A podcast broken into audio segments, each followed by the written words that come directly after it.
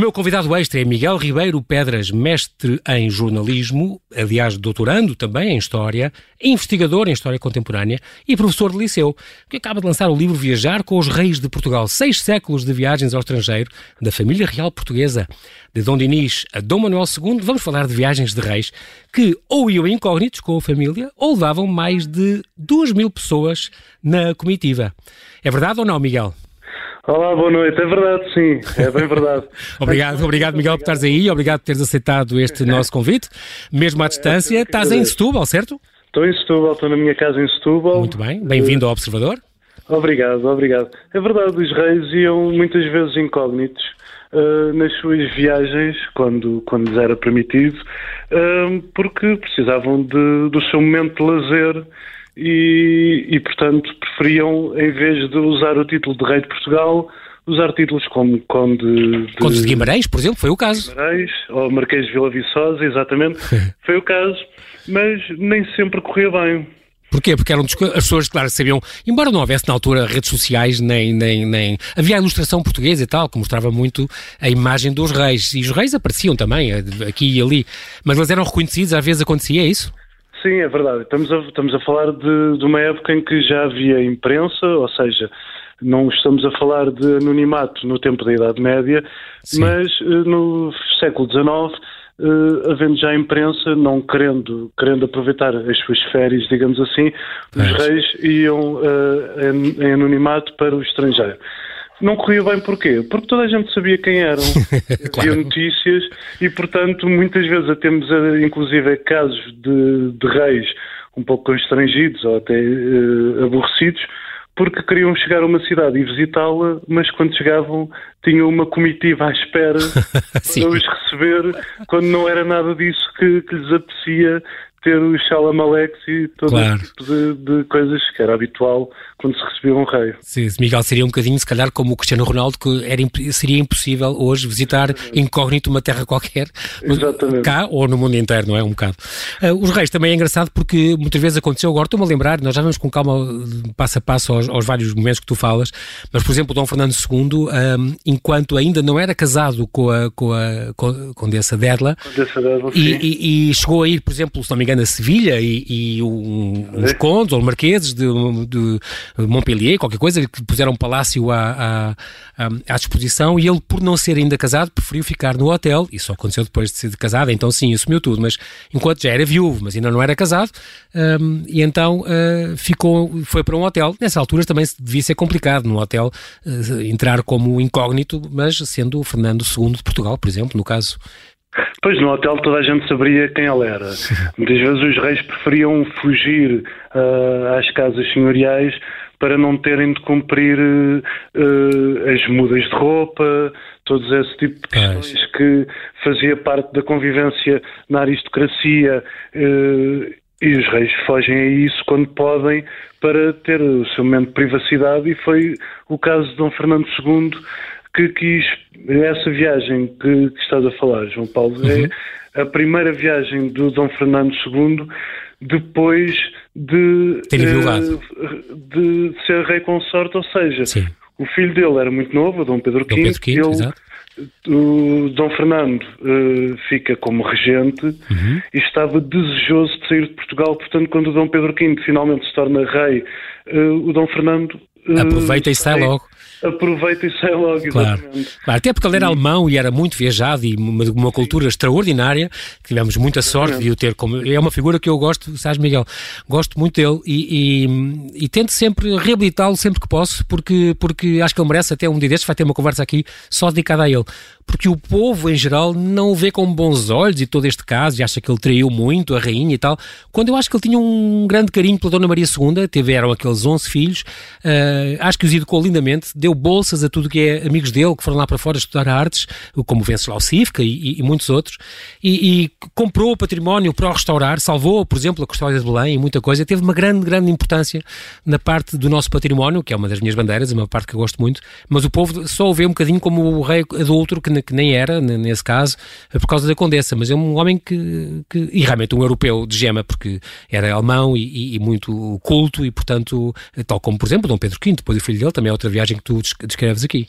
É, de facto era um rei cultíssimo que, que se apaixona pelas artes e deixa-se testemunho em Portugal uhum. e deixa-nos também o maior testemunho se, talvez seja o Palácio da Pena Exatamente. aproveita um património abandonado e transforma temos um castelo uh, ao estilo alemão graças ao Dom Fernando. Mas ainda o mais curioso é que este, este nosso castelo é, é, quase 20 e tal anos anterior ao, ao, aos castelos do, do, tio dele, não é? Do Ludwig II. Sim, sim.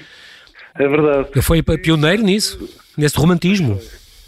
Uh, mas o, o, povo não, não guardou grande memória do Dom Fernando, em uhum. parte por isso, porque uh, havia há testemunhos históricos de que haveria mesmo amor entre ele e a Rainha Dona Maria II. Uhum. Uh, mas o rei uh, torna-se viúvo e apaixona-se, teve a desdita de se apaixonar por uma atriz, Sim. uma cantora de ópera. Exatamente. E, portanto, uh, vai sendo vai, é posto de parte muitas vezes, tem problemas com os filhos, as filhas, eu falo disso também no, no meu livro, uhum. as filhas que viviam na Alemanha uh, detestavam a, a que a, sim, quando essa tal Elisa Ensler, sim.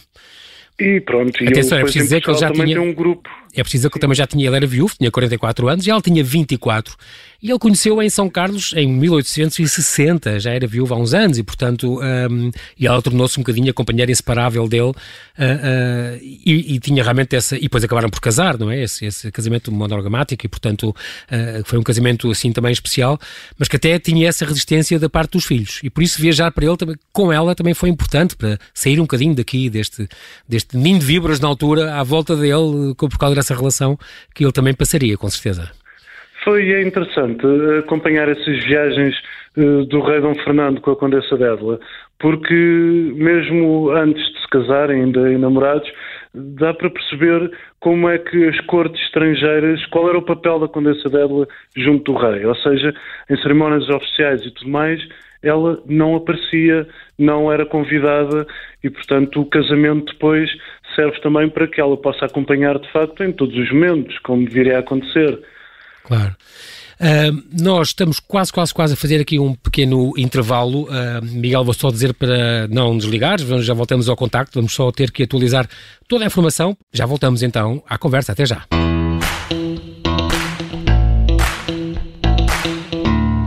E voltamos à conversa com o historiador caldense Miguel Ribeiro Pedras sobre as viagens das famílias reais, uma obra que ele escreveu e que a Esfera dos Livros editou já este ano. Miguel, já agora que, que, estás aí, tu és caldense, portanto, és das Caldas da Rainha, portanto, uma terra de, por exemplo, José Malhoa, do Dom José Policarpo, de Raul Proença, só, só gente ilustre, tu vais ser com certeza o, o próximo.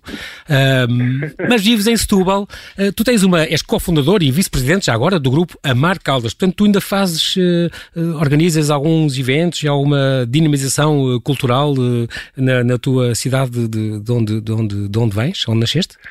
Já não, já não. A Mar Caldas foi um projeto que, que tive, uh, que, que era precisamente para organizar eventos. Organizámos, por exemplo, o Dia da Cidade nas Caldas da Rainha, que de elevação à cidade, aliás, uhum. que era um dia que já não era comemorado. As Caldas da Rainha têm o seu dia a 15 de maio, que é o dia histórico em que as termas eram abertas, ou seja, durante o inverno fechava-se as termas para se abrir ah, no okay. verão.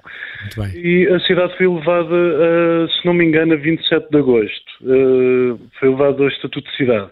E esse foi um, um, dos projetos que tivemos, por exemplo, com a Mar Caldas para, para festejar esse, esse marco da história da, claro sim, da Rainha. Claro Depois também é muito engraçado porque tu estudaste também jornalismo, tu, tu fizeste o mestrado em jornalismo, passaste por, por, por esta área também, fizeste o mestrado em jornalismo. É engraçado porque a tua tese era sobre a viagem do príncipe, o périplo de Dom Luís Filipe em África, visto através da imprensa.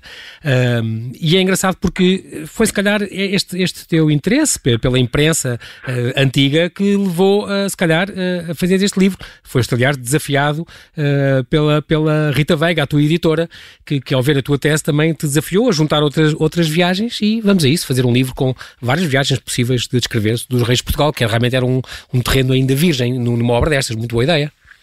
Exatamente, a minha dissertação de mestrado acaba por ser a gênese deste livro e uh, a Rita Veiga, da, da Esfera dos Livros, ao ver a tese, desafiou-me a fazer o livro. Disse, a tese estava, era, era académica, um trabalho académico, e, portanto, uh, para uma edição destas poderia não ser o mais desejável. E desafiou-me a ver mais viagens e os meus olhos brilharam com este. com a ideia, claro. Com muito gosto o fiz e agradeço à Rita por este desafio. Exatamente. Este teu livro, editado pelas Férias do Livro, já um mês passado, em fevereiro, um, que tem este subtítulo: Seis séculos de viagens ao estrangeiro da família real portuguesa. Devo-te dizer que um, este, este, este teu livro faz muito lembrar aquela exposição que, que deu em, há dois anos, há três, aliás, no, na Cidadela, e depois há dois, na Alfândega do Porto, que era aquele da Boa Viagem, Senhor Presidente. Lembras-te? De Lisboa até à Guerra, onde se falava da, da primeira vez que o Presidente da República, Bernardino Machado, viajou oficialmente ao estrangeiro, que fez 100 anos. Sim, sim, sim. Um, e é uma coisa engraçada porque tu vais buscar, uh, mas tu, que és investigador de história contemporânea, uh, recuaste bastante neste, neste livro porque foste buscar a tua primeira viagem, destas 20 que, que tu falas, um, foi com uh, Dom Dinis, portanto, Dom Dinis e Dona Isabel, portanto, estamos a falar do século XIV. Foi, foi um, um, verdadeiro desafio, como disseste bem. Eu especializei-me na época contemporânea, mais precisamente no reinado do, do rei Dom Carlos, e deu-me um gozo enorme ir tão atrás na história e trabalhar a, Idade Média, que tem desafios que os que estudam a, época contemporânea não estão habituados, como sim, seja sim, claro. falta de fontes, por exemplo, ou seja, há vazios que, que nós claro. não conseguimos preencher e, por exemplo, no caso de Dom Dinis foi exatamente um, um desses casos, ou seja, eu sabia que o rei tinha acampado mas não havia, na sua viagem por Castelo e Aragão, uhum. mas não há informação nenhuma sobre isso, então desafiei-me a ir ver como eram os acampamentos na Idade Média. Mas não havia um cronista que acompanhava o rei, eh, Miguel, não, ele não ia com cronistas? O Rui de Pina, que permite, facilitou bastante o trabalho. Uhum. Uh, Rui de Pina, se não me engano, uh, não, Rui de Pina é no Dom Afonso V. Uh, foi o que filho bastardo.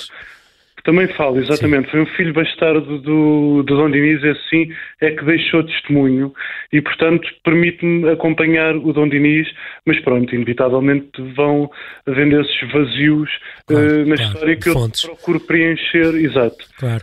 É engraçado porque tu dizes logo, as tuas primeiras palavras no livro são logo a viagem faz parte do nosso ADN.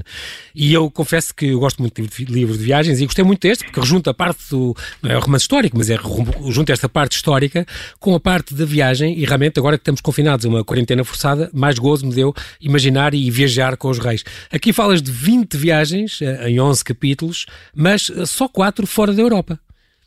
Exatamente, e eu procuro explicar isso. Quatro fora da Europa, algumas à África, uma à Índia. Houve uma tentativa que seria a quinta viagem ao Brasil do, do Dom Carlos, Carlos é? mas que já não se concretizou? Não se concretizou pelo rei Jacídio em 1908 e uh, porquê só a Europa? acaba por ser o mais prático na época. As relações diplomáticas eram com países europeus, na sua maioria. Falo também para os reis era mais fácil, em termos de comunicação, viajarem para a Europa, seja na Idade sim. Média. O castelhano era muito próximo do português, portanto entendiam-se, e os nossos reis uh, foram educados aprendendo inglês, francês, alemão. Exato. Portanto... E, e, e, não só isso, eles eram, eram todos parentes uns dos outros. O Dom Carlos, por exemplo, uma das vezes que vai à Inglaterra é para ir ao, ao, ao funeral de, de, de, Rainha Vitória, que era a sua uh, tia-avó ou qualquer coisa, não, era parente. Exatamente, ou seja, as viagens depois têm este, esta vertente familiar que era visitar a tia, a irmã, o primo e, portanto, eh, eram viagens como nós hoje fazemos para ir visitar familiares. E é, aliás, um, um, um, desafio uh, do livro é exatamente isso, é que os reis eram tão seres humanos quanto nós somos, portanto, tinham também essas é necessidades, essas obrigações. E outras há, como estou agora estou a pensar no Dom Pedro V, que é outra descrição extraordinária, porque tu falas muito e é muito engraçado como tu descreves isto. Umas eram por lazer, outras eram uh, viagens diplomáticas, como foi Dom Dinis, que foi, foi pronto, uh, tratar de uma briga que havia entre reis uh, e correu bem. Outros com o Dom Afonso V já não correu bem. mas muitas eram por lazer, outras eram por razões diplomáticas, políticas e até à procura de mulher, como foi o, o, Dom, o Dom Manuel II, o nosso último rei.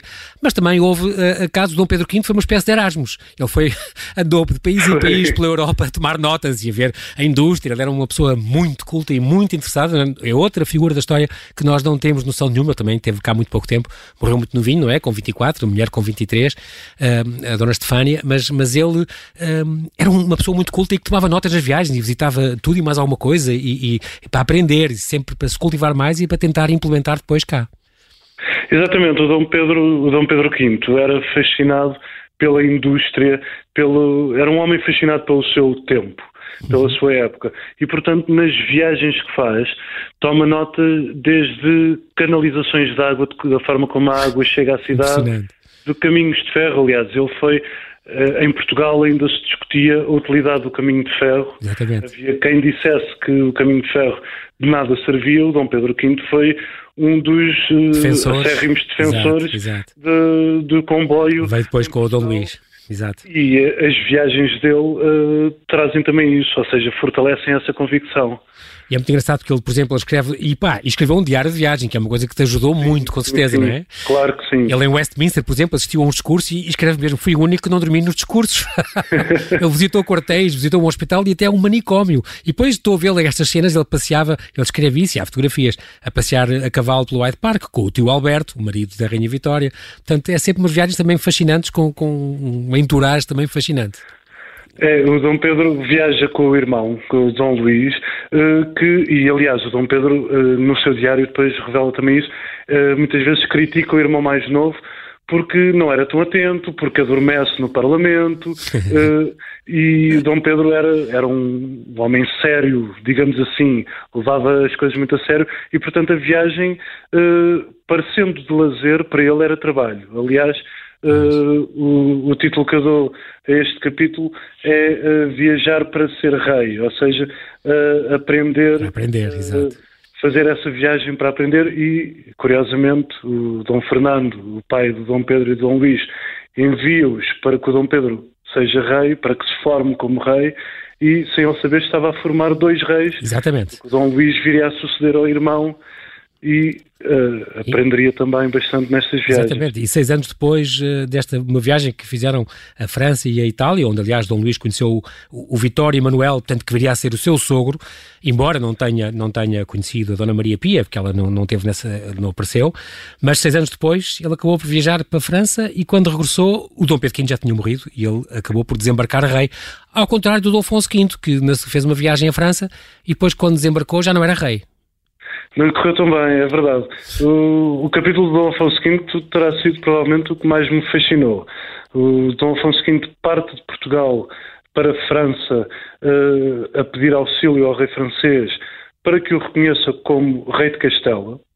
Ou seja, Estamos a falar em 1476, portanto, só para situar as pessoas. É preciso dizer que ali numa, numa frota com 16 naus e 5 caravelas ia, levava na comitiva 2.200 pessoas. É ele que levava uma comitiva uh, espantosa que, que, que nem, nem o Mário Soares.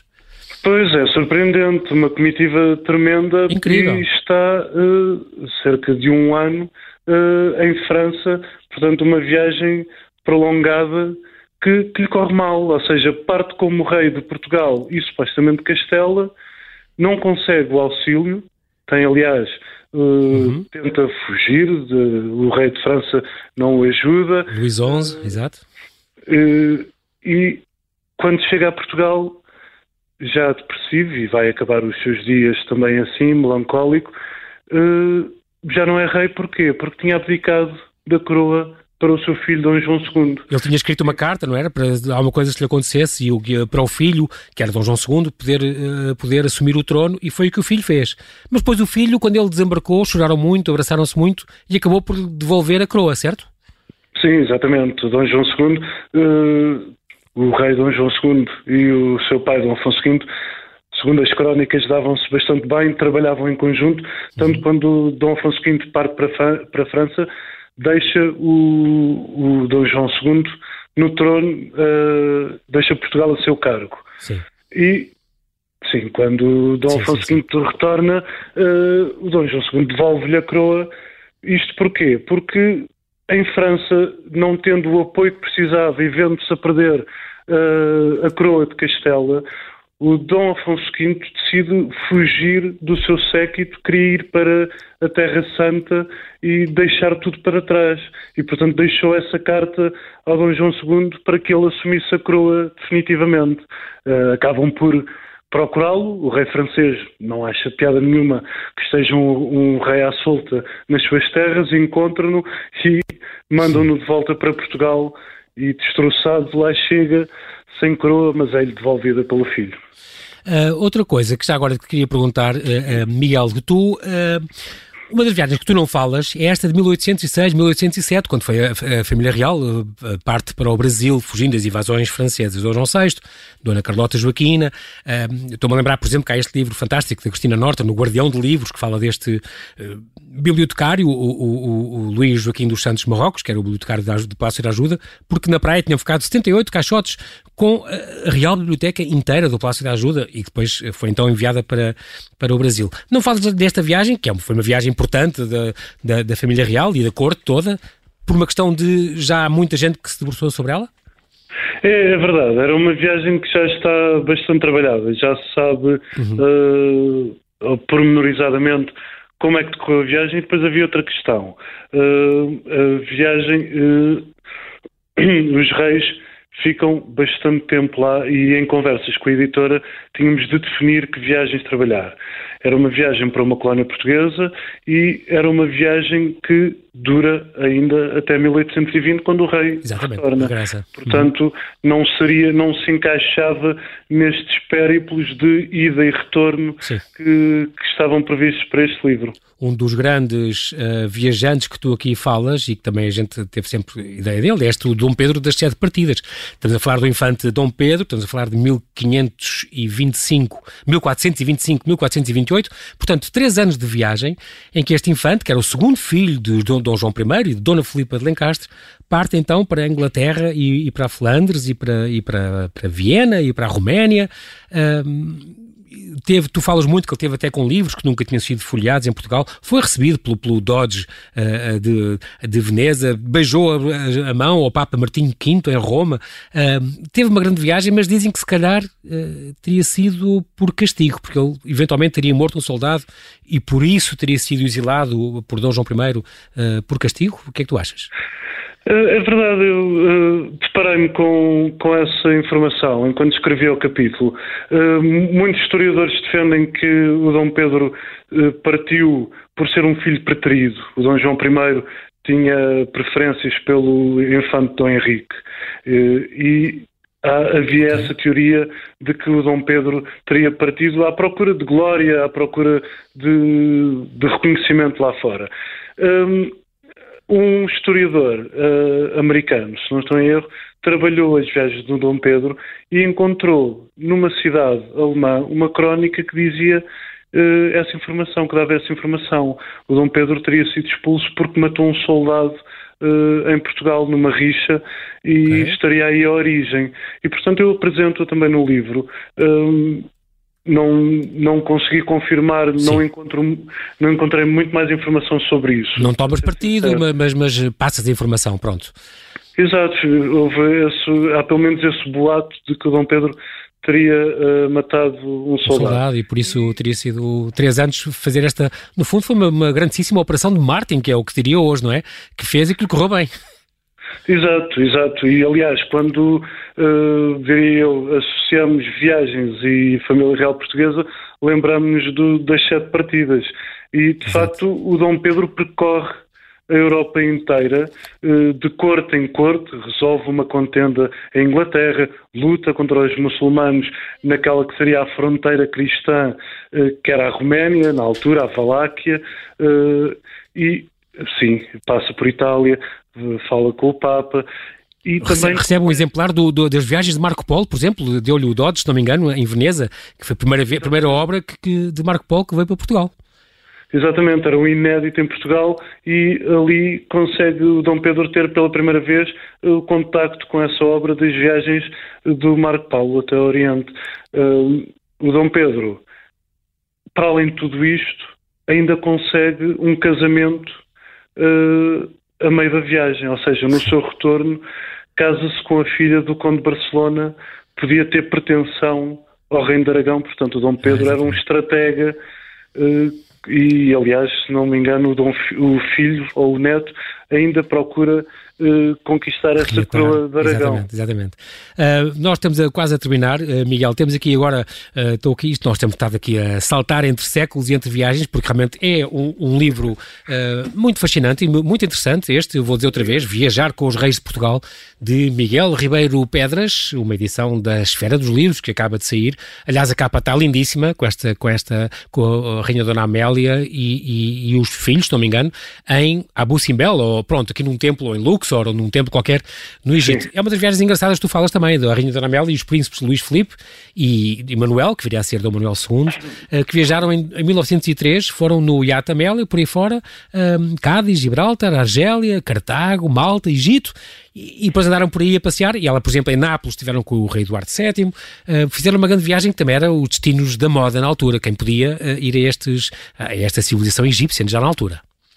Era, havia um fascínio que começa no século XVIII pelo Oriente, pelo Egito, pelas culturas orientais e era também uma forma de educar os príncipes. A Dona Amélia leva os dois filhos, o Dom Luís Filipe e o Dom Manuel, eh, e de facto a capa, a imagem é, não podia ser mais Incrível, turística claro. do que esta, não é? é Sim, é giríssima. Muito bom. Com a sua comitiva e com os seus filhos, e a Dona Amélia e o Dom Manuel e o Dom Luís Filipe percorrem o, o Mediterrâneo. Mediterrâneo, sim, todos os portos importantes, históricos da, da Argélia, a Itália e, e tudo, Pompeia e tudo. Foi uma viagem extraordinária, de, de, de, grande cultura, impressionante.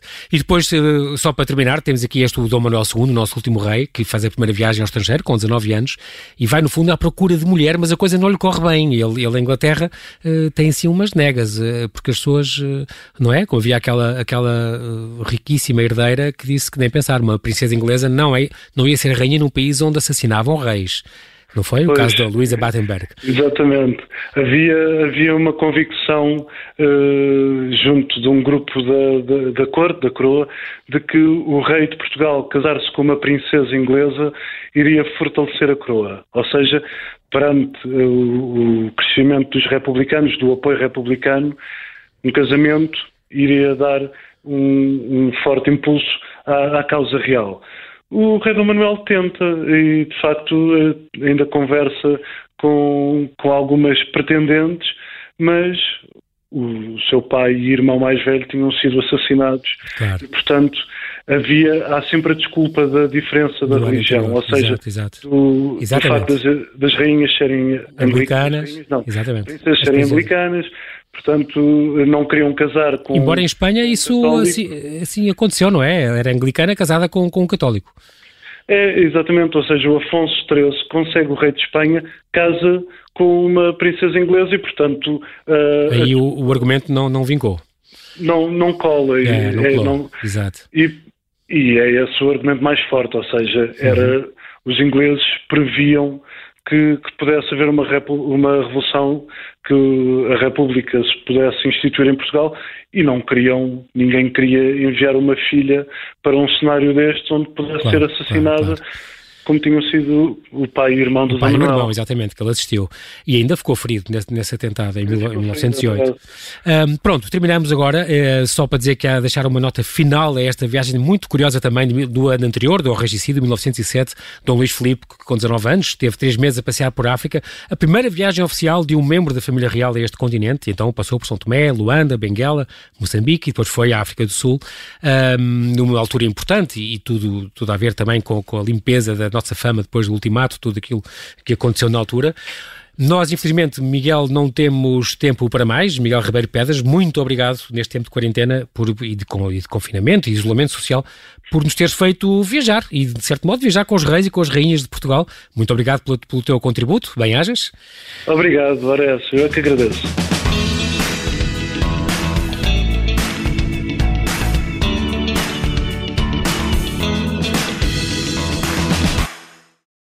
Obrigada por ter ouvido este podcast. Se gostou, pode subscrevê-lo, pode partilhá-lo e também pode ouvir a Rádio Observador online em 98.7 em Lisboa e em 98.4 no Porto.